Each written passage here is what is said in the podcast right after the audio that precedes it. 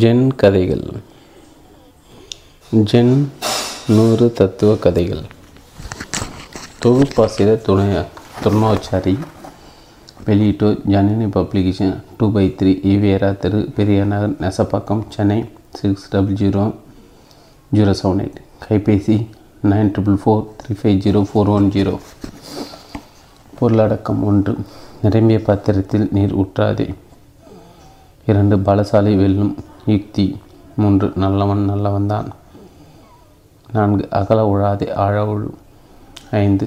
கடவுளை காணும்படி. ஆறு. மனம் ஒரு குரங்கு. ஏழு. கற்களும் வாழ்க்கையும். எட்டு. தண்டனைய மன்னிப்பா. ஒன்பது. ஒரே நேரத்தில் இரு கூத்தரை உதவாது. பத்து. உழைத்து உண். பதினொன்று. ஊரை பார்க்காது உன்னை பார். பன்னிரண்டு. பார்வையை மாற்று. பதிமூன்று. ஞானம் என்றால் என்ன? பதினான்கு. வேடம் ஞானத்துக்கு சத்துரு. பதினைஞ்சு. காலம்தான் நீதிபதி. பதினாறு. மனிதனா மதமா? பதினேழு. எனது என்பது துன்பம். பதினெட்டு.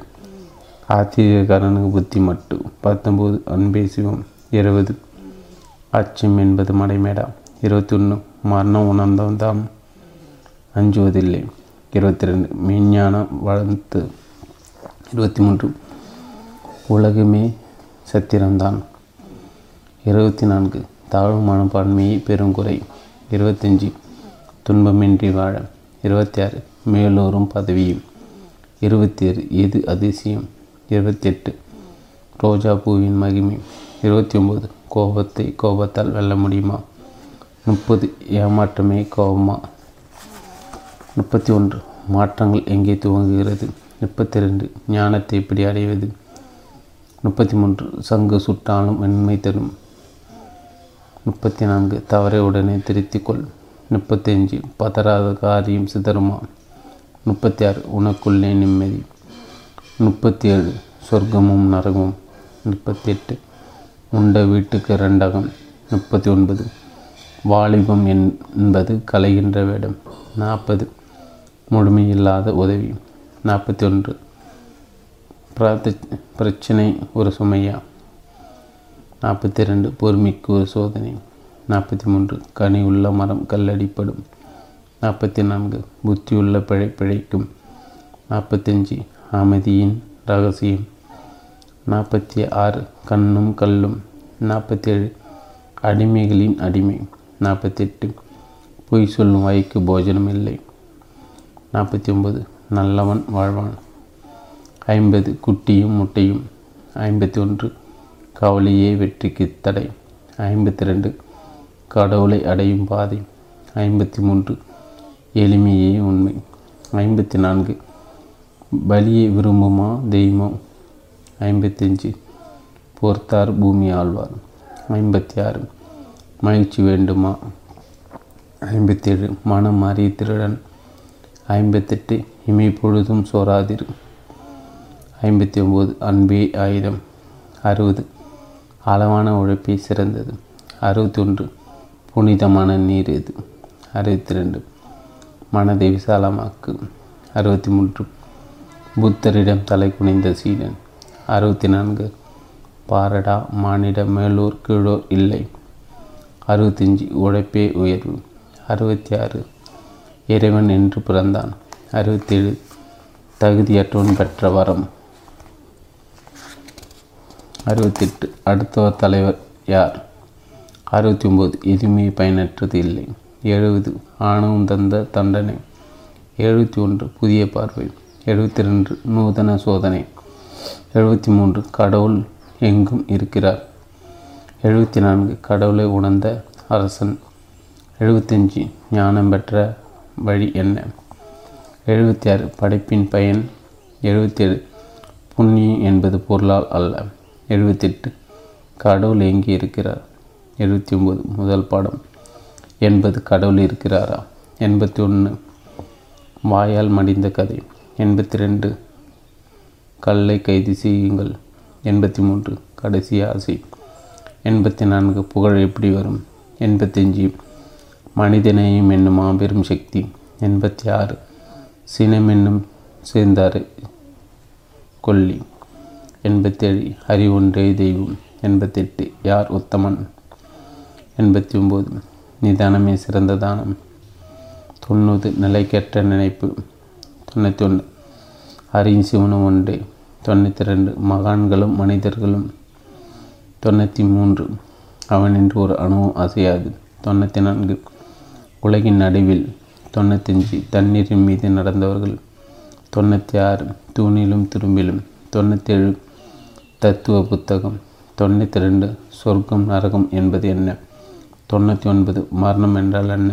நூறு அடுத்த ஒரு கருத்தும் இரவல் பொருளே. ஜென் நூறு தத்துவ கதைகள். ஒன்று, நிரம்பிய பாத்திரத்தில் நீரை ஊற்றாதே. கல்லூரி பேச பேராசிரியர் ஒருவர் ஜென் மாஸ்டரை பார்க்க வந்தார். வந்திலிருந்து பேசிக்கொண்டே இருந்தார். பேராசிரியர், தனக்கு அது தெரியும் இது தெரியும் உலகில் உள்ள அனைத்து தத்துவங்களை கரை குடித்தவன் நான். எனது அறிவுக்கு அக அக அகப்படாத தத்துவம் ஜென் மட்டும்தான். அதை எப்படி உங்கள் கை பார்த்து விடுவது என்ற முடிவுடன் வந்திருக்கிறேன். எனவே அது என்னவென்று இப்போது எனக்கு சொல்லுங்கள் என துடியாய் துடித்தார். முதலில் கொஞ்சம் குளிர்ந்த நீர் அருந்துங்கள் என்று கூறிய ஜென் மாஸ்டர் ஒரு கண்ணாடி டம்ளரை எடுத்து அதில் நீரை ஊற்றிக்கொண்டே இருந்தார். நீர் வழிந்து கீழே ஓடிக்கொண்டே இருந்தது. இதனை பார்த்த பேராசிரியர், டம்ளர் நிரம்பிவிட்டது, இனிமேல் அதில் நீர் ஊற்ற முடியாது என்றார் எரிச்சலுடன். அதே போல தான் நீங்கள் நிரம்பி போய் உள்ளீர்கள். எனவே முதலில் உங்கள் மனதை காலியாக்கிவிட்டு வாருங்கள். அப்போதுதான் நான் உங்களுக்கு ஜென் பற்றி சொல்ல சொல்லித்தர முடியும் என்றார் மாஸ்டர். பேராசிரியர்க்கு தலை குறைந்தார். நீதிபதி, கற்றது கையளவு, கற்றது கைமண் அளவு, கல்லாதது உலகளவு. இரண்டு, பலசாலி வெல்லும் யுக்தி. ஒரு முறை போரில் வெற்றி பெற்றதற்கான விருந்து நிகழ்ச்சி நடந்தது.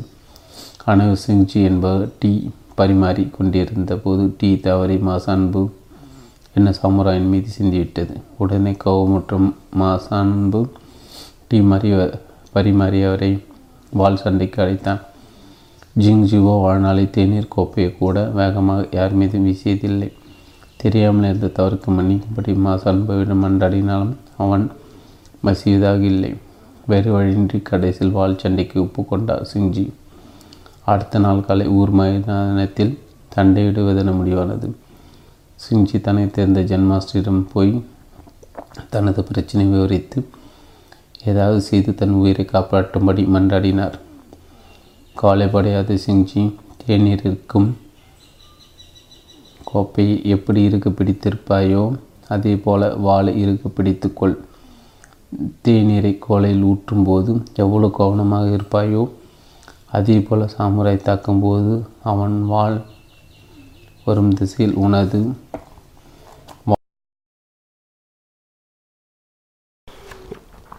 ஜென் கதைகள் ஜென் கதைகள் ஜென் கதைகள். மனம் ஒரு கு ஆறு மனம் ஒரு குரங்கு. ஜென் மார்க்கரை பார்க்க ஜிங்ஜி வந்திருந்தார். அவர் வந்தவுடன், மாஸ்டர் தான் பாசமுடன் வளர்க்கும் குரங்கிடம் விருந்தினருக்கு தண்ணீர் கொண்டு வா என கட்டளையிட்டார். குடுகுணவனுடைய குரங்கு ஒரு குவாலை தண்ணீர் கொண்டு வந்து கொடுத்தது. குரங்கு சொன்ன வேலை செய்தவுடன் அருகிலிருந்து குச்சால் மாஸ்டர் குரங்கிற்கு ஒரு அடி கொடுத்தார்.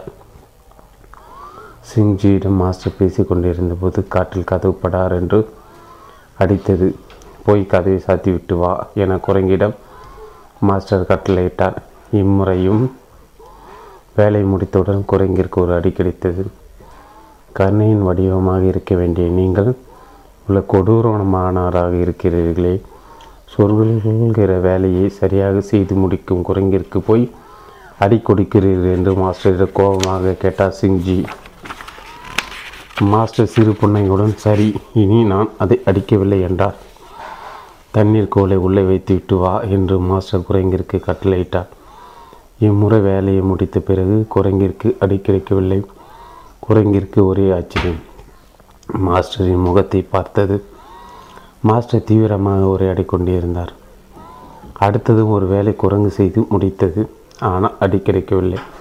குரங்கிற்கு ஒரே சந்தோஷம். உடனே தாவி சிங்ஜியின் தோளில் அமர்ந்தது. அடுத்து தலைமுடி பிடித்து இழுத்தது. சிங்ஜி நிலைய ஆரம்பித்தார். சிங்ஜி முகத்தில் தனது கூறிய ரங்கத்தால் குரங்கு அன்பாக ஒரு கையெழுத்து போட்டது. சிங்ஜியால் ஐயோ முட்டால் குரங்கி என்ன சப்தமிட்டு குரங்கி கீழே தள்ளினார். மாஸ்டர் குச்சி எடுத்து குரங்கிற்கு ஒரு அடி கொடுத்தார். உடனே குரங்கு பாந்தமாக வந்து அமர்ந்து கொண்டது. மாஸ்டர் குரங்கை அடிப்பதற்கான ரகசியம் சிங்ஜிற்கு அப்போதுதான் புரிந்தது. நீதி மனம் என்பது குரங்கு போன்றது. அதன் போக்கில் விட்டால் துன்பம்தான் கிடைக்கும். எனவே அதனை கட்டுப்படுத்த கற்க வேண்டும். ஏழு கற்களும் வாழ்க்கையும். ஜென் மாஸ்டரிடம் ஆலோசனை கேட்க வந்திருந்தார் சிங்ஜி. இருபத்தி நாலு மணி நேரம் வேலைகள் செய்ய வேண்டி உள்ளது. மனைவிற்கு உடல்நிலை சரியில்லை. அவளை மருத்துவமனைக்கு அழைத்து செல்வதா, குழந்தையை பள்ளிக்கு அழைத்து செல்வதா, இல்லை கடைக்கு சென்று வியாபாரத்தை பார்ப்பதா என குழப்பங்கள் என எனக்குள் கூடு கட்டி வாழ்கின்றன. எந்த வேலைக்கு முக்கியத்துவம் கொடுப்பது என்ற குழப்பத்திலே எந்த வேலையும் என்னால் செய்ய முடியவில்லை. எனவே நீங்கள் தான் எனக்கு ஒரு நல்ல வழியை காட்ட வேண்டும் என்றார் சிங்ஜி. மாஸ்டர் சிங்ஜியை நோக்கி மெலிதாக சிரித்துவிட்டு உள்ளே போனார். என்னடா இது, நான் பிரச்சனையை தீர்க்க சொன்னால் சிறுத்தபடி உள்ளே போகிறார் என்ற குழப்பத்துடன் சிங்ஜி அமைந்திருந்தார். ஒரு கண்ணாடி ஜாடி, மூன்று பெரிய கற்கள், ஐந்து சிறிய கற்கள் ஆகியவற்றை எடுத்துக்கொண்டு மாஸ்டர் வந்தார். ஜாடி இங்கிருக்கும் கற்களால் நிரப்பு என்றார் மாஸ்டர். அறிவுரை கேட்க வந்த எனக்கு இதுவும் வேண்டும் இன்னும் வேண்டும் என்ற மனதிற்குள் வந்தபடி சிங்ஜி முதலில் பெரிய கற்களை உள்ளே போட்டார். பிறகு மேலே இருந்த இடைவெளிகளில் சிறிய கற்களை போட்டு நிரப்பினார். முதலில் பெரிய கற்களும் பிறகு சிறிய கற்களையும் ஏன் போட்டாய் என்று மாஸ்டர் கேட்டார். முதலில் சிற்களை போட்டுவிட்டால் பிறகு பெரிய கற்களை போட போதிய இடம் இருக்காது, அதனால்தான் என்றார் சிங்ஜி.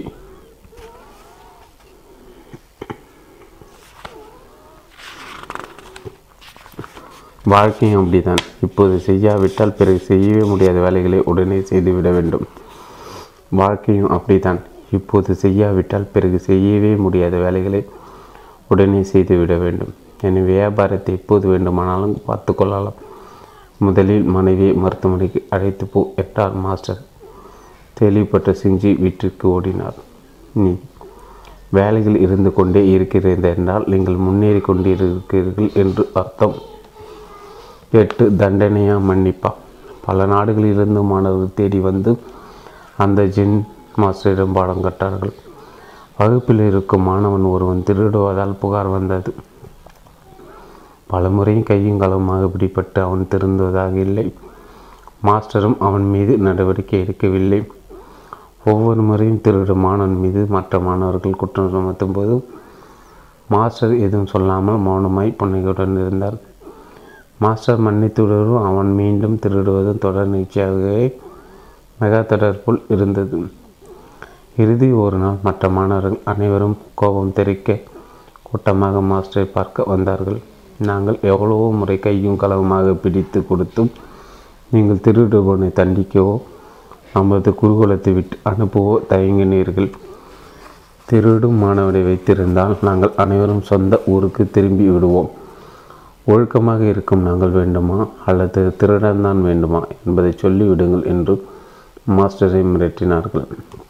நீங்கள் அனைவரும் தெளிந்த அறிவுடன் இருக்கிறீர்கள். எது செய்ய வேண்டும் எது செய்யக்கூடாது என்பது உங்களுக்கு தெரிகிறது. சமுதாயத்தால் உங்களுக்கு சந்தோஷமாக வாழ முடியும். ஆனால் திருடும் மாணவனுக்கு எது சரி எது தவறு என்பது கூட தெரியவில்லை. வெளியே சென்றால் அவன் நிறைய துன்பம் அனுபவிக்க நேரிடும். எனவே அவன் நல்ல நிலை பெறும் வரை என்னுடன் தான் இருப்பான். நீங்கள் உங்கள் ஊருக்கு சென்றாலும் பரவாயில்லை என்றார் மாஸ்டர். இந்த பதிலை கேட்டவுடன் திருடிய மாணவன் மனம் திருந்தி கதறி அழுதபடி மாஸ்டரின் காலில் விழுந்தான். மற்ற மாணவர்கள் மாஸ்டரின் தூய்மையான அன்பு கண்டு விலகித்தபடி மீண்டும் தங்களது குருகுல வாழ்க்கையை தொடர்ந்தார்கள். நீதி தவறு செய்பவர்களுக்கு தண்டிக்கக்கூடாது, மன்னிக்க வேண்டும். தண்டனை விட மன்னிப்பது சிறந்த பலன்களை தரும். ஒன்பது ஒரே நேரத்தில் இரு குதிரை உதவாது. சிறுவன் ஒருவன் தன் குருவிடம் சென்றான். குருவே, உங்களிடம் கற்றுக்கொள்ளும் வாள் பயிற்சியுடன் கூடவே ஒரே சமயத்தில் குதிரை பயிற்சியும் கற்றுக்கொள்ள விரும்புகிறேன் என்றான். சீடன் கூர்ந்து கவனித்த குரு வலது கண்ணால் இடது கண் இடதுபுற மரக்கிளை உள்ள புறாவையும் இடது கண்ணால் வலது மரக்கிளை உள்ள பருந்தையும் பார் என்றான். சீடன் குருவின் மீது கோபம் வந்தது. இரண்டு கண்களாக ஒரே நேரத்தில் இருவேறு பொருள்களை பார்க்க முடியாது என்பது உங்களுக்கு தெரியாதா என்றான். அப்படி என்றால் நீ கேட்டதும் சாத்தியமாகது என்றால் குரு புன்னையுடன். நீதி இரண்டு முயல்களை ஒரே சமயத்தில் விரட்டி போகும் வேட்டைக்காரனால் இரண்டு முயல்களையும் பிடிக்க முடியாது. பத்து உழைத்து உன் அந்த ஜென் மாஸ்டரிடம் ஏராளமான சீடர்கள் பயின்றார்கள். சீடர்களுக்கு தத்துவங்கள் சொல்லி கொடுப்பதில் மாசுபாடுகில்லாடி மாணவரும் அவருக்கு தகுந்த ஒத்துழைப்பு கொடுத்து ஆர்வமாக கற்று வந்தனர். தோட்டத்தை தினமும் மாஸ்டர் வேலை செய்வது வழக்கம். மாஸ்டரின் இந்த செயல் மட்டும் மாணவர்களுக்கு கொஞ்சமும் பிடிக்கவில்லை. ஆனாலும் சகித்து கொண்டனர். ஒரு நாள் மாணவர்கள் எல்லாரும் சேர்ந்து கடப்பாறை மண்வெட்டி போன்றவர்கள் எடுத்து மறைத்து வைத்து விட்டனர். மாஸ்டர் எவ்வளோ தேடி பார்த்தும் அவை கிடைக்கவில்லை என்பதால் அன்று முழுவதும் சாப்பிடாமலே படுத்து விட்டார். மறுநாளும் சாப்பிடவில்லை. இது மாணவர்களுக்கு வருத்தத்தை அளித்தது. இனிமேலும் காத்திருக்க கூடாது என்று எண்ணி தாங்கள் மறைத்து வைத்திருந்த கடப்பாறை மண்வெட்டி மாஸ்டரும் கொடுத்து மன்னிப்பு கட்டினர். மீண்டும் தோட்டத்தில் வேலையை தொடங்கினர். மாஸ்டர் பின்னொரு நாள் தோட்டத்தில் எந்த வேலையும் இல்லாதால் மாஸ்டர் ஆசிரமத்திலே இருந்தார். அன்றும் அவர் சாப்பிடவில்லை. இன்று எதற்கு சாப்பிட மறுக்கிறார் என்பது மாணவர்களுக்கு புரியவில்லை. அதற்கான காரணத்தை அவரிடமே கேட்டுவிட்டனர். அதற்கு மாஸ்டர் இப்படி விளக்கினான். நான் உடுத்தும் உடை உணவு இருப்பிடம் அனைத்தும் சீடர்கள் எனக்கு கொடுத்தது. என் சொந்த பொருள் எதுவும் இல்லை. உழைத்தால் மட்டுமே உணவு என்று எண்ணுகிற நான் உழைக்காத போது எப்படி சாப்பிட முடியும் என்றார். உழைப்பின் அவசியத்தை மாஸ்டர் உணர்த்திய விதம் மாணவர்கள் ரொம்பவே பிடித்து போயிற்று. உங்களுக்கும் தானே நீதி. உழைத்து சாப்பிட்டால் வேர்வையும் இணைக்கும். பதினொன்று ஊரை பார்க்காதே உன்னை பார். சின்னாவை பார்த்தால் சீரும் பாம்பை பார்க்க தேவையில்லை. கோபம் கோபம் கோபம், எதற்கு எடுத்தாலும் கோபம். சின்னாவின் முன் யாராவது சிரித்தால் கோபம், சிரிக்காவிட்டாலும் கோபம். இப்படி கோபத்தி முழும் சின்னாவிடம் உதவி வாங்கியவர்களும் உண்டு, திரும்பி சின்னாவை நைய பிடித்தவர்களும் உண்டு. ஏண்டா சின்னா இப்படி எல்லோரையும் கரித்து கொட்டுகிறாயே என்று சின்னாவிடம் அவனது அம்மா கேட்டார். மற்றவர்கள் சிரித்தால் என்னை பார்த்து கேலியாக சிரிக்கிறார்கள் என தோன்றுகிறது. சிரிக்காவிட்டால் என்னை பார்த்து கோபப்படுகிறார்கள் என்று தோன்றுகிறது. அதனால்தான் அடியில் பின் பின்னி எடுக்கிறேன் என்றான் சின்னா. கோபக்கார சின்ன திருத்த வழி தெரியாமல் இறுதி ஜென் மாஸ்டரை அழைத்து கொண்டு போனார் பெற்றோர்கள். சின்னாவின் பிரச்சனை கேட்ட மாஸ்டர் பக்கத்து ஊரில் உள்ள சத்திரத்துக்கு போய் நாள் முழுக்க ஒரு வார்த்தை கூட பேசாமல் அமர்ந்துவிட்டு திரும்பி வா என்றார். நம்ம ஒன்றும் கேட்டால் அவர் ஒன்று சொல்கிறாரே என்று நினைத்தாலும் மாஸ்டர் சொல்கிறபடி சத்திரத்தை நோக்கி நடந்தான் சின்னா. அங்கு உட்கார்ந்து உட்கார்ந்து மௌன விரதத்தை தொடங்கினான்.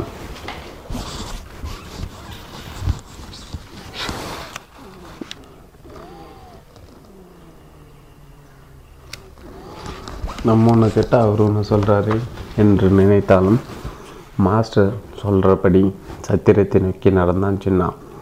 அங்கே உட்கார்ந்து மாணவரத்தை தொடங்கினான். சின்னா நீண்ட நேரம் பேசாமல் அமர்ந்திருப்பதை பார்த்தா பயணிகள் தங்களுக்குள் பேசிக்கொள்ள ஆரம்பித்தனர்.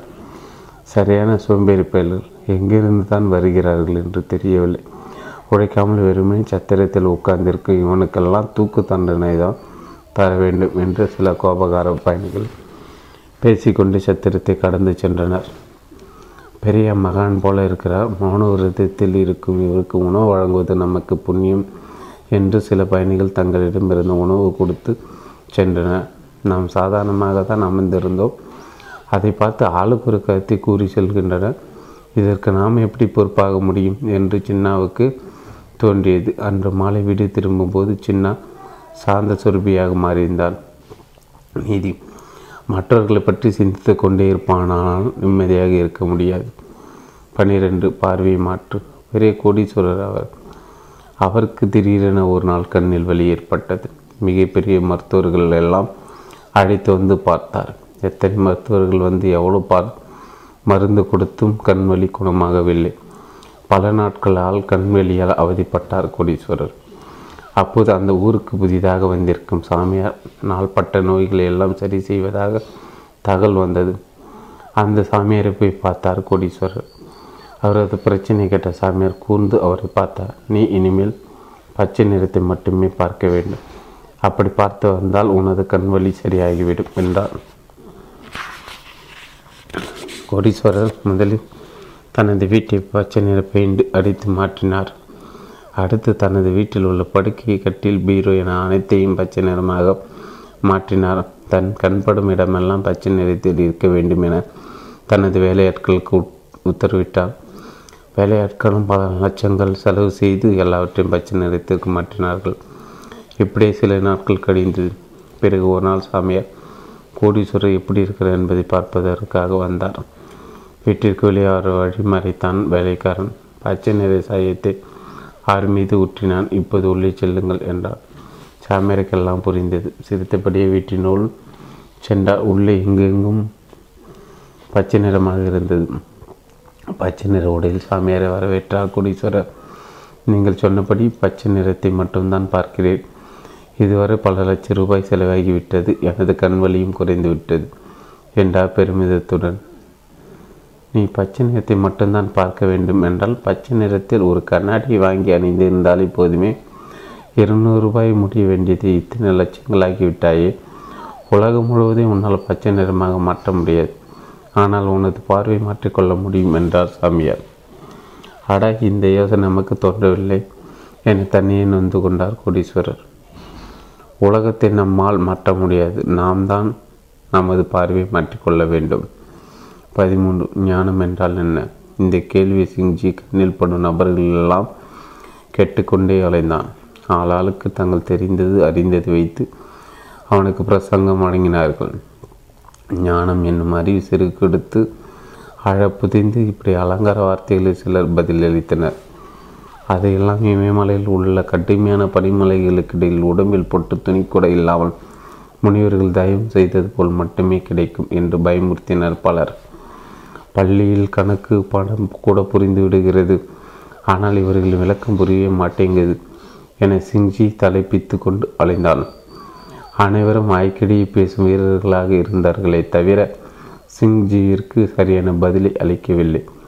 ஒரு நாள் சிங்ஜியின் ஊருக்கு ஜென் மாஸ்டர் ஒருவர் வந்தார். மெத்த படுத்த மேதாவிலுக்கே தெரியவில்லை, ஜென் மாஸ்டருக்கு என்ன தெரிந்துவிடப் போகிறது என்று எண்ணிய சிங்ஜி முடிவில் சரி கேட்டுத்தான் பார்ப்போம் என்று ஜென் மாஸ்டரை தேடி சென்றான். ஞானம் என்றால் என்ன என்று மாஸ்டரை பார்த்து கேட்டான். முகத்தில் சலனமின்றி மாஸ்டர் அமர்ந்திருந்தார். தெரியவில்லை என்றால் தெரியவில்லை என்று சொல்ல வேண்டியதுதானே. இப்படி கல்லூரி மங்கன் போல் உட்கார்ந்திருந்தால் என்ன அர்த்தம் என்று சிங்ஜி கேள்வி எழுப்பினார். மாஸ்டர் எதுவும் நடக்காது போன்று எழுந்து ஆற்றிற்கு குளிக்கி சென்றார். சிங்ஜியின் கோபம் தலைக்கேறியது. விடாமல் மாஸ்டரின் பின்னாலே சென்று கேள்வி கேட்டுக்கொண்டே வந்தான். மாஸ்டர் பதில் ஏதும் கூறாமல் அமைதியாக நடந்தார். சிறிது நேரத்தில் சிங்ஜியிற்கு சலிப்பு ஏற்பட்டது. இவரிடம் கட்டத்திற்கு அமைதியாகவே இருந்திருக்கலாம், உடலின் சக்தியாவது மிச்சம் இருக்கும் என்று நினைத்து சிங்ஜி வீட்டிற்கு செல்ல திரும்பினான். சிங்ஜி திரும்பி செல்வதை பார்த்த மாஸ்டர் அவன் பின்னாடி வந்து மற்றவர்களையும் கேட்டு பயனில்லை என்று நினைத்து திரும்புகிறாய் அல்லவா, அதுதான் ஞானம் என்றார். அந்த நொடியிலே சிங்ஜி ஞானம் அடைந்தான். ஞானம் என்பது நம்மளுக்குள்ளே கடல் போல் உள்ளது. அதை மற்றவர்களிடம் சென்று கேட்டு தேடக்கூடாது.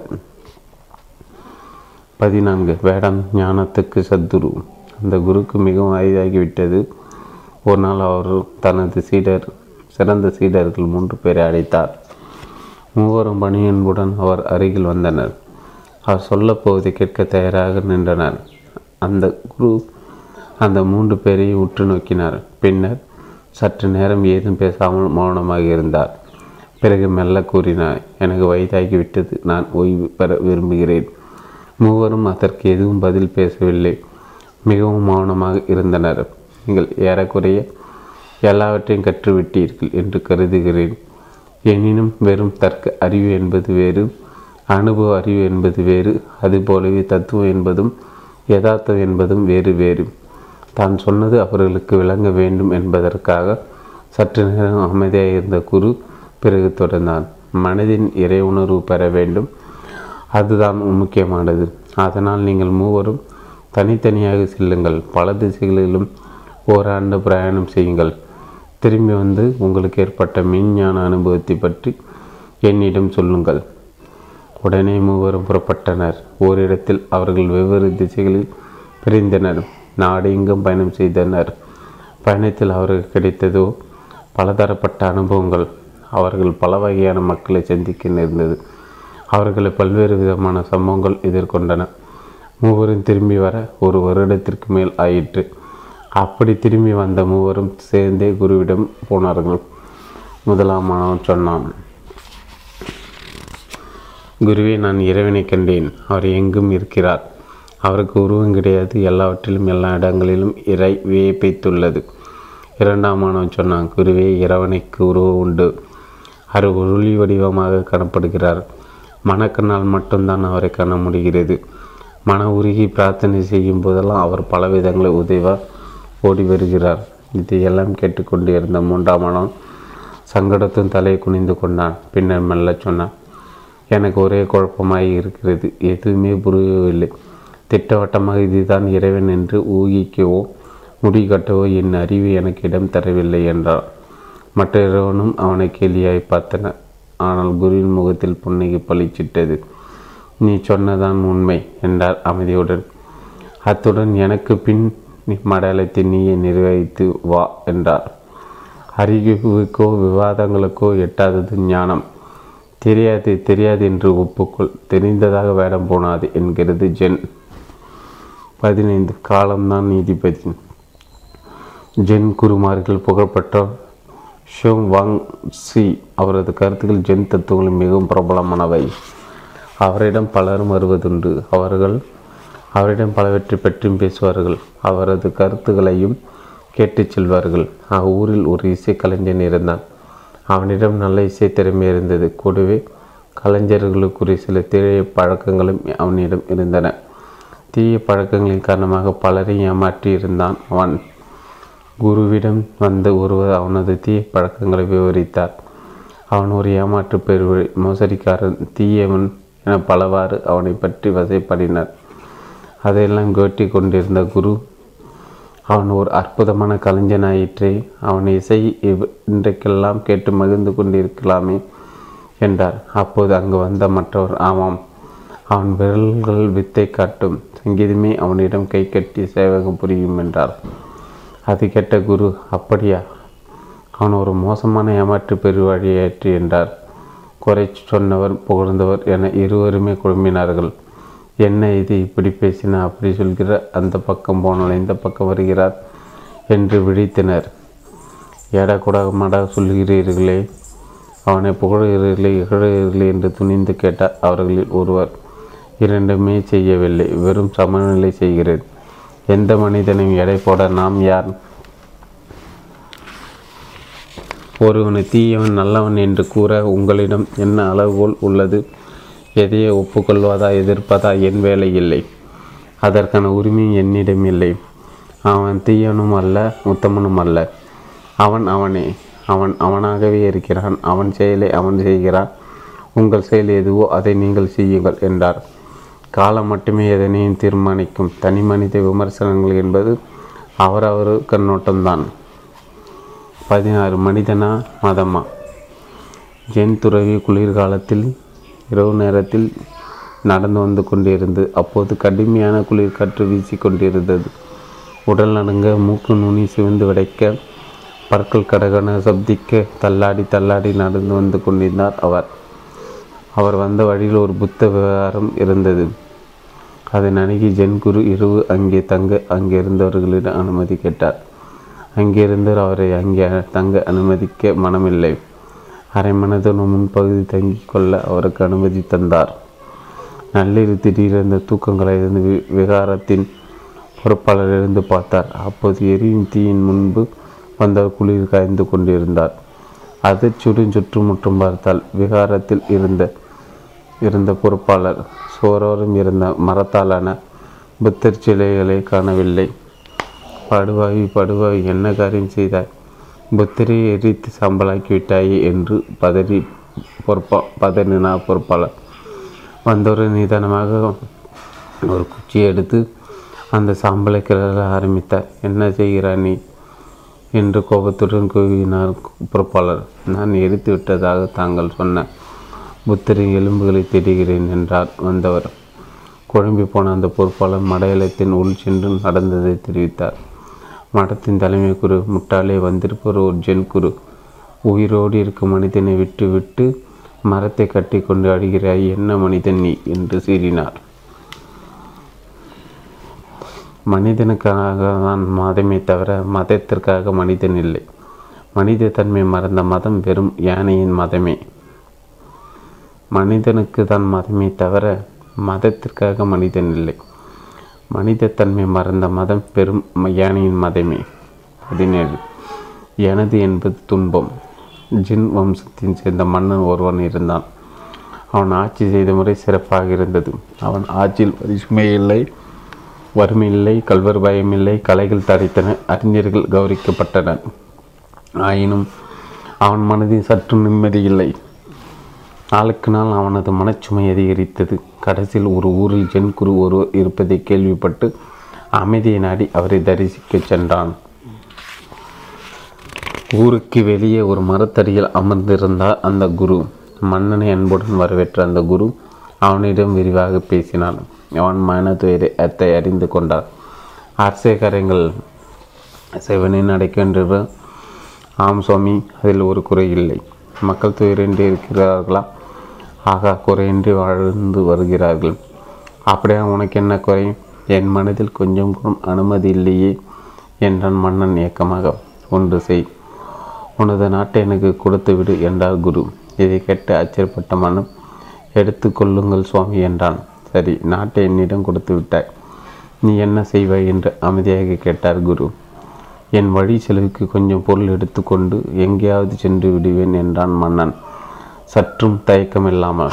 நாட்டை எனக்கு தந்த பிறகு அதில் உள்ள கஜானா என்னுடையதானே, அதிலிருந்து பொருளை எடுக்க உனக்கு ஏது உரிமை என்று அவனை மடக்கினார் குரு. தகித்த மன்னன், தாங்கள் சொல்வது சரிதான், நான் இப்படியே புறப்படுகிறேன் என்றான் தீர்மானமாய்.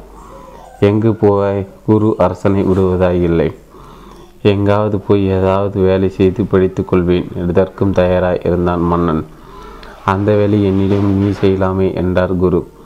என் பிரதிநிதியாக இந்த நீட்டை நீயே பராமரித்து வா. உன் செலவுக்கு அரண்மனை பொக்கியசிலிருந்து ஊதியம் பெற்றுக்கொள். எனக்கு எப்போது வசதிப்படுமோ அப்போது நான் வந்து கணக்கு வழக்குகளை சரிபார்த்து கொள்கிறேன் என்றார். சரி என்று சொல்லிவிட்டு நாடு திரும்பினான் மன்னன். இரண்டு ஆண்டுகள் ஓடின. திடீரென ஒரு நாள் குரு அவனது அரண்மனைக்கு வந்தார். மன்னன் ஓடோடி வந்து பணிந்து அவரை வரவேற்றான். குரு ஆசனத்தில் அமர்ந்தார். என்ன மன்னா, எப்படி இருக்கிறது நாடு? ஆகா, சுபிட்சமாய் இருக்கிறது. கணக்கு வழக்குகளை கொண்டு வருகிறேன். எல்லாம் சரியாக இருக்கின்றதா என்று நீங்களே சரிபார்த்து கொள்ளுங்கள் என்று எழுந்திருந்தான் மன்னன். கணக்குகளை கொண்டு வர எழுந்த மன்னனை கையமர்த்தி தடுத்தார் குரு. கணக்குகள் இருக்கட்டும், உன் மனநிலை எப்படி இருக்கிறது? நிம்மதியாக இருக்கிறது என்றான் அரசன். என் காரணம் புரியவில்லை மன்னனுக்கு. இதற்கு முன்பு நீ செய்த ஆட்சிக்கும் இந்த இரண்டு வருட கால ஆட்சிக்கும் ஏதாவது மாறுதல் உண்டா? குரு நிதானமாக கேட்டார். இல்லை என்றான் மன்னன் திகைப்புடன். அதே அரண்மனை, அதே அதிகாரிகள், அதே பரிபாலனம். ஆனால் இப்போது உனக்கு நிம்மதி இருக்கிறது, அப்போ அது இல்லை. இது ஏன்? அரசன் வழித்தான் குரு விளக்கினார். அப்போது இது உன்னுடையது என்று நீ இருந்தாய், இப்போது இது வேறுடையது. நாம் வெறுமனே அவருடைய பிரதிநிதி தான் என்றிருக்கிறாய். இது என் பிரதிநிதியாக இந்த நீட்டை நீயே பராமரித்து வா. உன் செலவுக்கு அரண்மனை பொக்கியசிலிருந்து ஊதியம் பெற்றுக்கொள். எனக்கு எப்போது வசதிப்படுமோ அப்போது நான் வந்து கணக்கு வழக்குகளை சரிபார்த்து கொள்கிறேன் என்றார். சரி என்று சொல்லிவிட்டு நாடு திரும்பினான் மன்னன். இரண்டு ஆண்டுகள் ஓடின. திடீரென ஒரு நாள் குரு அவனது அரண்மனைக்கு வந்தார். மன்னன் ஓடோடி வந்து பணிந்து அவரை வரவேற்றான். குரு ஆசனத்தில் அமர்ந்தார். என்ன மன்னா, எப்படி இருக்கிறது நாடு? ஆகா, சுபிட்சமாய் இருக்கிறது. கணக்கு வழக்குகளை கொண்டு வருகிறேன். எல்லாம் சரியாக இருக்கின்றதா என்று நீங்களே சரிபார்த்து கொள்ளுங்கள் என்று எழுந்திருந்தான் மன்னன். கணக்குகளை கொண்டு வர எழுந்த மன்னனை கையமர்த்தி தடுத்தார் குரு. கணக்குகள் இருக்கட்டும், உன் மனநிலை எப்படி இருக்கிறது? நிம்மதியாக இருக்கிறது என்றான் அரசன். என் காரணம் புரியவில்லை மன்னனுக்கு. இதற்கு முன்பு நீ செய்த ஆட்சிக்கும் இந்த இரண்டு வருட கால ஆட்சிக்கும் ஏதாவது மாறுதல் உண்டா? குரு நிதானமாக கேட்டார். இல்லை என்றான் மன்னன் திகைப்புடன். அதே அரண்மனை, அதே அதிகாரிகள், அதே பரிபாலனம். ஆனால் இப்போது உனக்கு நிம்மதி இருக்கிறது. அப்போ அது இல்லை. இது ஏன்? அரசன் வழிதான் குரு விளக்கினார்.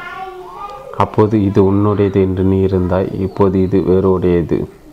நாம் வெறுமனே அவருடைய பிரதிநிதி தான் என்றிருக்கிறாய். இது என்னுடையது என்று நீ எண்ணிய வரையில் உன் மனம் துயரத்தால் திண்டாடியது. இது எனதில்லை என்ற எண்ணம் உனக்கு ஏற்பட்டதுமே உன் மனதின் துயரங்கள் விலகிவிட்டன.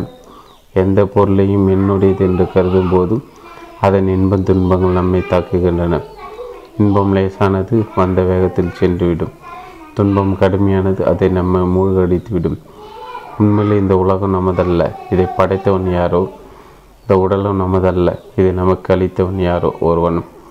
ஆகவே இது எனதல்ல என்ற நினைப்புடன் நீயே அச்சு புரிந்து வா. அந்த பற்றற்ற மனநிலை உனக்கு வந்துவிட்டால் அரண்மனையோ கானகமோ காவலரோ கல்வரோ எவர் நடுவில் இருந்தாலும் உன் மனதை துயரங்கள் அணுக என்று கூறி விடை பெற்று கொண்டார் குரு. அரசன் ஞானம் பெற்றான். ராஜரிஷியாக அரசு நடத்தினான். வேண்டும் எனும் போதும் தொடரும் துன்பம் வேண்டாம் என்றவுடனே விலகிவிடும். வேண்டும் என்று ஏற்காமல், வேண்டாம் என்று மறுக்காமல் நடுநிலை செயல்களை புரிகின்ற போது பலன்கள் மட்டுமே விளையும். அதனால் அதன் பயனான துன்ப இன்பங்கள் அண்டா. பதினெட்டு. ஆத்திரக்காரனுக்கு புத்தி மட்டு. ஹாங் குவான் ஷோ இன்சி என்று ஒரு ஜென் குரு இருந்தார். பெரும் புகழ் பெற்றார் அவர். அவர் அனைவரது வனத்துக்கு வணக்கத்துக்கும் போற்றுதலுக்கும் உரியராக இருந்தார். அவர் இருந்த ஆலயத்திற்கு ஏராளமானவர்கள் வருவார்கள். அனைவரும் ஆலயத்தையும் அவரை வணங்கி செல்வார்கள். அந்த ஆலயத்திற்கு தவறாமல் வந்து கொண்டிருந்த பெண் ஒருத்தி கர்ப்பவது. ஆனால் அவள் திருமணமாகாத கன்னி பெண். அதனால் அவளுக்கு பயம் ஏற்பட்டது. தான் கர்ப்பமானதற்கான காரணம் இவர்தான் என்று பழியை குருவின் மீது போட்டு விடலாம் என்று அவள் தீர்மானித்தாள். அவள் கர்ப்பமாக இருப்பதை அறிந்து கொண்ட அவளது குடும்பத்தாரான் பதறினார்கள். அவளோ ஜென் குருவின் பெயரை சொல்லி அவர்தான் அவர் தயானத்திற்கு காரணம் என்று ஒரு போடாக போட்டுவிட்டால் துணிவோடு குடும்பத்தார் பதினார்கள். அந்த குருவோ புகழ்பெற்றவர். ஆனால் இதுவோ தகாத நடத்தை. என்ன செய்வது? சிறிது காலம் காத்திருந்து குழந்தை பிறந்ததும் அதனை துணிச்சுருளை மூடி எடுத்து கொண்டு பெண்ணின் தந்தை நேராக ஜென் குருவிடம் போனார். முகத்தில் அதீத வெறுப்புடன், இதோ உன் குழந்தை, இனி இதை நீயே வைத்து வளர்த்துக்கொள் என்று அதை அவரிடம் நீட்டினான். ஜென் குரு மிக சாதாரணமாக அப்படியே என்றபடி அந்த குழந்தையை வாங்கி கொண்டார். இந்த செய்தி ஊர் முழுவதும் பரவியது. மக்கள் அருவருப்பு அடைந்தார்கள். இப்போது அவரை வணங்க யாருமே வருவதில்லை. அவரது சீடர்கள் கூட அவரை விட்டு போய்விட்டார்கள். பலரும் அவரை பற்றி கேவலமாக பேசி கொண்டார்கள். ஜென் குரு இது எது பற்றியும் கவலைப்படவில்லை. அந்த குழந்தையை கவனமாக வளர்த்து வந்தார். அதற்கு பால் வேண்டி பல வீடுகளை பிச்சை எடுத்தார். அந்த பெண்ணுக்கு தன் குழந்தை பிரிந்ததும் ஒரு நல்லவரை வீண்பழிக்கு ஆளாக்கியதும் மனதை வதைத்ததால் ஒரு நாள் அழுது கொண்டே தன் வீட்டாரிடம் உண்மை சொல்லிவிட்டாள். வீட்டார் அவளை பலபடி ஏசினார்கள். அவளை பற்றி அவர்கள் கவலைப்படவில்லை. இதற்கு காரணமானவனை அழைத்து வந்து ஊர் பஞ்சாயத்தை கூட்டி அவனை அவளுக்கு திருமணம் செய்து வைத்து அவர்களை வேறு ஊருக்கு அனுப்பிவிடலாம் என்.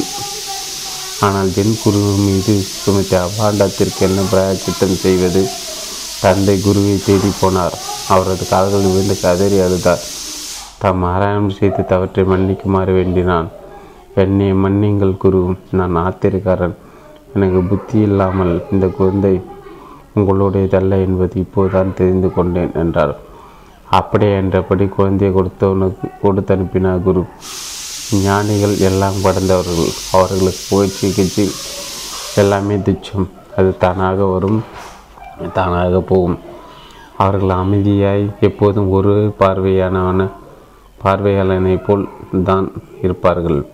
நீதி, தீமையும் நன்மையும் அந்தந்த செயல்களில் விளைவாய். பலன் கருதாதவதனை அவை பாதிப்பதில்லை. அன்பே சிவம். பத்தொம்போது. அன்பே சிவம். குரு ஒரு தமது வீட்டில் ஓய்வாக இருந்தார். இரவு நேரம் அது. உறங்காமல் விளக்கொலியில் அமர்ந்து அமைதியாக படித்த வண்ணம் இருந்தார் அவர். அது ஒரு ஞானம் நூல். தீவிரமாக அதை படிப்பதும் படித்தது பற்றி ஆழ்ந்து சிந்திப்பதாக அவர் இருந்தார்.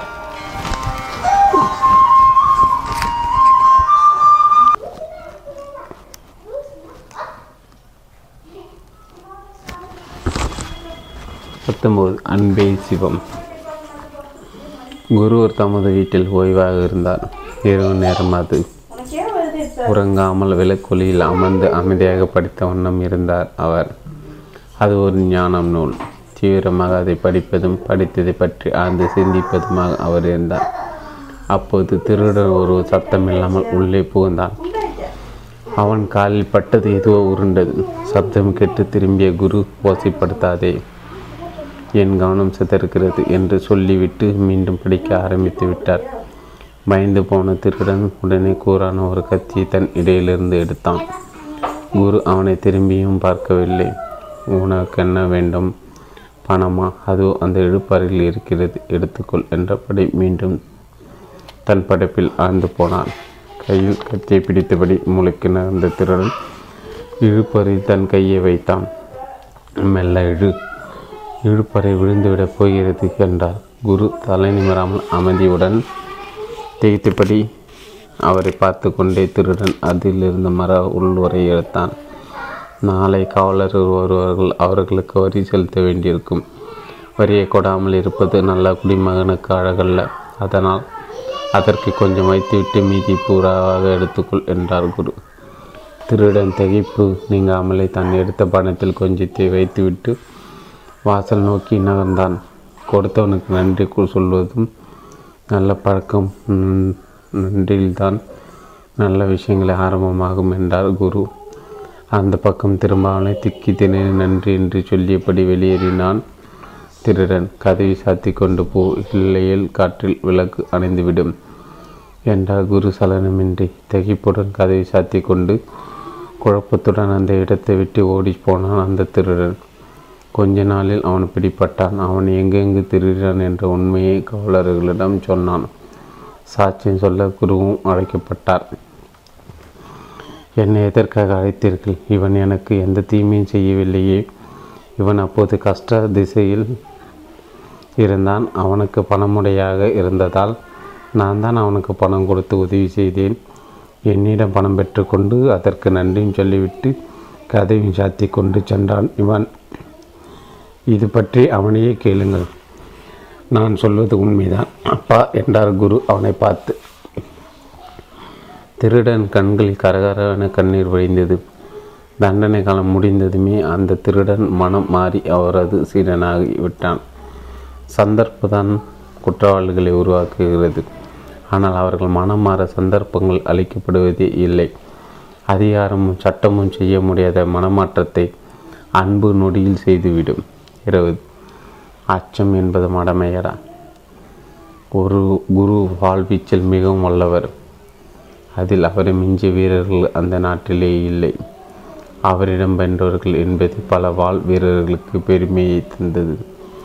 அவர் பெயர் டஜ்மோ நோ சுமி. சப்பானிய மன்னர் ஷோகான் என்பவர் அந்தரங்கமய காவலன். அவரை நாடி வந்தான். குருவே, மன்னரைச் சேர்ந்தவர் அனைவரும் அரச உட்பட தங்களிடம் வித்தை கற்று கற்றவர்கள்தான். நான் மட்டும் தங்களிடம் பயிலாதவன். அந்த குறையை தாங்கள் தீர்க்க வேண்டும் என்று விரும்புகிறேன் என்றான் பணிவருடன். வீரனின் பணிவைக் கண்டு குரு மிகவும் மகிழ்ந்தார்.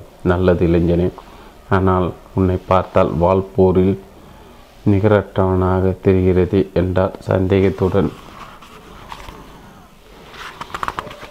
இல்லை குருவே, மறுத்தான் வீரன். வீரனை என் கண்கள் எதையும் ஆழ ஊடுருவி பார்க்கக்கூடியவையாக இருக்கின்றன. அவை உன்னிடம் அபார வித்தை இருப்பதையே காட்டுகின்றன என்றார் குரு சந்தேகமாகலாத குரலில். இதுவரை தான் யாரிடம் வாழ்வித்து பயின்றதே இல்லை என்று அடித்து பேசினான் வந்த இளைஞன். குரு அவனை சிறிது நேரம் வாள் சண்டையில் ஈடுபடுத்தினார். நீ சொன்னது உண்மைதான் இளைஞனே. உன்னிடம் பயிற்சி இல்லை. ஆனால் வேறு ஏதோ ஒரு சக்தி உன்னிடம் உன்னை அறியாமல் உள்ளது. சொல் உன்னை பற்றி. என் சிறு வயது முன்னே மரணமயம் கூடாது என்று எனக்கு போதிக்கப்பட்டது. பெரும் போராட்டம் நிகழ்த்தினால் நான் எனக்கு இருந்த மரண பயத்தை வென்றேன். கத்தி சண்டை செய்வனுக்கு இருக்க வேண்டிய பிரதான குணமே அதுதான். வாழ்வீரன் என்பதன் சிகரம் மரணம் பயம் இன்மைதான். அதுவே உன்னிடம் இருக்கும்போது உனக்கு வேறு பயிற்சி தேவையில்லை. உன் வழியில் உனக்கு நீயே குரு என்று பாராட்டினார் குரு. நீ மருந்து கடை வைத்திருந்தால் சாப்பாட்டுக்கு தனியாக சாப்பாட்டு கடை வைக்க வேண்டியதில்லை. மருந்து கடை ஒழுங்காக கவனித்தால் போதும். அந்த வருமான அந்த வருமானத்தை சாப்பாடு வாங்கி கொள்ளலாம். அத்தியாயம் இருபத்தி ஒன்று. மரணம் உணர்ந்தவன் அஞ்சுவதில்லை. ஒரு ஜென் குரு தன் சீடருடன் மலைப்பகுதியில் வந்து வந்து கொண்டிருந்தார். அப்போது திடீரென்று கால்கிட்டேறி கீழே விழுந்த அவர் ஆ உதவி உதவி என்று கூவினார். அவருடைய சீடர் உடனே ஓடி சென்று அவருக்கு பக்கத்தில் தாமும் படுத்து கொண்டான் படுத்து கொண்டார் குரு சிரித்தபடி எழுந்து, மிகவும் சரி, நீ விழுந்திருந்தால் நானும் இதை தான் செய்திருப்பேன் என்றார். விழுவது எழுவது இரண்டுக்கு ஒரே சக்தி தான் தேவை. விழுந்தது தானே எழவும் தெரியும். எவரும் எவரையும் தூக்குவதும் இல்லை, தூக்க வேண்டியதும் இல்லை என்கிறது ஜென்கு. விழுவது எழுவது இரண்டிற்கு ஒரே சக்தி தான் தேவை. விழுந்தவனுக்கு தானே எழவும் தெரியும், எவரும் தூக்குவதும் இல்லை, தூக்க வேண்டியதும் இல்லை என்கிறது ஜென். அவரவருக்கு அவரவர் கையே விளக்கு என்பது ஜென் சித்தாந்தம். அவரவருக்கு அவரவர் கையே விளக்கு என்பது ஜென் சித்தாந்தம். மரணமயம் என்பதே மரணத்தை வாழ்வின் எதிரியாக பாவிப்பதால், மரணபயம் என்பது மரணத்தின் வாழ்வியாக வாழ்வின் எதிரியாக பாவிப்பதால், வாழ்வு என்பதே ஆசைகள் என்பதுதான். ஆசைகள் துறந்தால் மரணத்தை வாழ்வின் ஒரு ஒரு அங்கமாகவே கருதுவார். அப்படிப்பட்டவர் என் நிலையிலும் அஞ்சுவதில்லை. இருபத்தி ரெண்டு. மெய்யான வாழ்த்து. ஜென் மாஸ்டர் நடைப்பயணமாக ஒரு புதிய ஊருக்கு சென்றார். அந்த ஊரின் மிகப்பெரிய செல்வந்தர் மாஸ்டரை அன்போடு வரவேற்றார். ஜென் மாஸ்டருக்கும் அவரது சிஷியர்களுக்கும் விருந்து அளித்தார் செல்வந்தர். விருந்து முடித்தவுடன் மாஸ்டரிடம் வந்த செல்வர், எனது குடும்ப தலைமுறை தலைமுறையாக சந்தோஷமாக வாழ வாழ்த்துக்கள் என்றார். முதலில் தாத்தா இறக்க வேண்டும், அடுத்தது மகன் இறக்க வேண்டும், பிறகு பேரன் இறக்க வேண்டும் என்று ஆசை வழங்கினார் மாஸ்டர். செல்வந்தருக்கு பேரதிர்ச்சி. வாழ்த்து சொன்னால் இவர் எப்படி அபசகுணமாக சொல்கிறீர்களே என்று வருத்தத்துடன் கேட்டார். உனது குடும்பம் பல்லாண்டு காலம் சந்தோஷமாக இருக்கத்தான் ஆசை வழங்கினேன். தந்தை உயிரோடு இருக்கும்போது மகன் இறந்த போது எவ்வளோ பெரிய சோகத்தை உண்டாக்கும் தெரியுமா? அந்த தலைமுறை முழுவதும் சோகத்தால் ஆழ்ந்துவிடும். தந்தை இறந்த பிறகு மகன் இருப்பதுதான் இயற்கை நீதி. எனவே தான் அவ்வாறு நிகழ வாழ்த்தினேன் என்றார் மாஸ்டர். மாஸ்டரின் நல்ல எண்ணத்தை உணர்ந்து கொண்டு அவரிடம் ஆசைப்பட்டார் செல்வந்தர். சோகத்தின் பெரிய சோகம் புத்திர சோகம். இருபத்தி மூணு. உலகமே சத்திரந்தான். ஜென் மாஸ்டர் ஒரு நடைப்பயணமாக ஒரு நாட்டிற்கு சென்றார். அவரது போதனைகளை கேட்ட மக்கள் அவரை வானளவு புகழ்ந்தார்கள். இதை கேள்விப்பட்ட மன்னன் அவரை தனது மாளிகைக்கு வருமாறு அழைத்தான். மாஸ்டர் வருவாக ஒப்புக்கொண்டார். அவர் எவ வரும் தினம் மாளிகை அலங்கரப்படுத்தி அமர்க்கலமாய் வைத்திருந்தான் மன்னன். மாஸ்டர் மாளிகைக்கு வந்தார். மன்னன் கம்பீரமாய் பெருமிதத்துடன் மாஸ்டரை வரவேற்றார். மன்னரை பார்த்த மாஸ்டர், ஓ, நீங்கள் தான் இந்த சத்திரத்தின் உரிமையாளரா என்று கேட்டார். இவ்வளோ பெரிய மாளிகையை போய் சத்திரம் என்கிறாரே என்று மன்னனுக்கு கடுமையான கோபம் வந்தது. எண்ணின் கோபத்தை அடக்கி கொண்டு மாஸ்டருக்கு மாளிகை சுற்றி கட்டியவர், தாங்கள் நான் தாங்களுக்கு நான் என்ன செய்ய வேண்டும் என்று பவ்யமாய் மாஸ்டரிடம் கேட்டான். நான் தூங்க இந்த சத்திரத்தின் ஓரத்தில் கொஞ்சம் இடம் கொடுத்தால் போதும் என்றார் மாஸ்டர். இதற்கு மேலே இப்போ கோபத்தை அடக்க முடியாத மன்னன், இவ்வளோ பெரிய மாளிகையை போய் சத்திரம் என்கிறீர்களே நியாயமா என்று கேட்டான். உனக்கு முன் இந்த மாளிகை சொந்தக்காரர் யார் என்று கேட்டார் மாஸ்டர். எனது தந்தை, அவர் இறந்து பத்து வருடங்கள் ஆகிறது என்றான் மன்னன். உனது தந்தைக்கு முன் இந்த மாளிகைக்கு சொந்தக்காரர் யார் என்று கேட்டார். அதற்கு எனது தாத்தா, அவர் இறந்து முப் ஐம்பது வருடங்கள் ஆகிறது என்றான் மன்னன். ஆக மனிதர்கள் சில காலம் வந்து தங்கி செல்லும் இடத்திற்கு சத்திரம் என்று தானே பெயர் என்றார் மாஸ்டர். எதுவும் நிரந்தரமில்லை என்பதை புரிந்து கொண்ட மன்னன் மாஸ்டரின் காலை விழுந்து ஆசை பெற்றான். உலகமே வாடகை வீடு, அதில் நாம் எல்லாம் வாடகைதாரர்கள். நான்கு இருபத்தி நான்கு தாழ்வு மனப்பான்மை பெருங்குறை. மிகப்பெரிய சாமுராய் போர் வீரன் அவன். பல போர் முனைகளை கண்டவன். பல மன்னர்களை தனது புஜ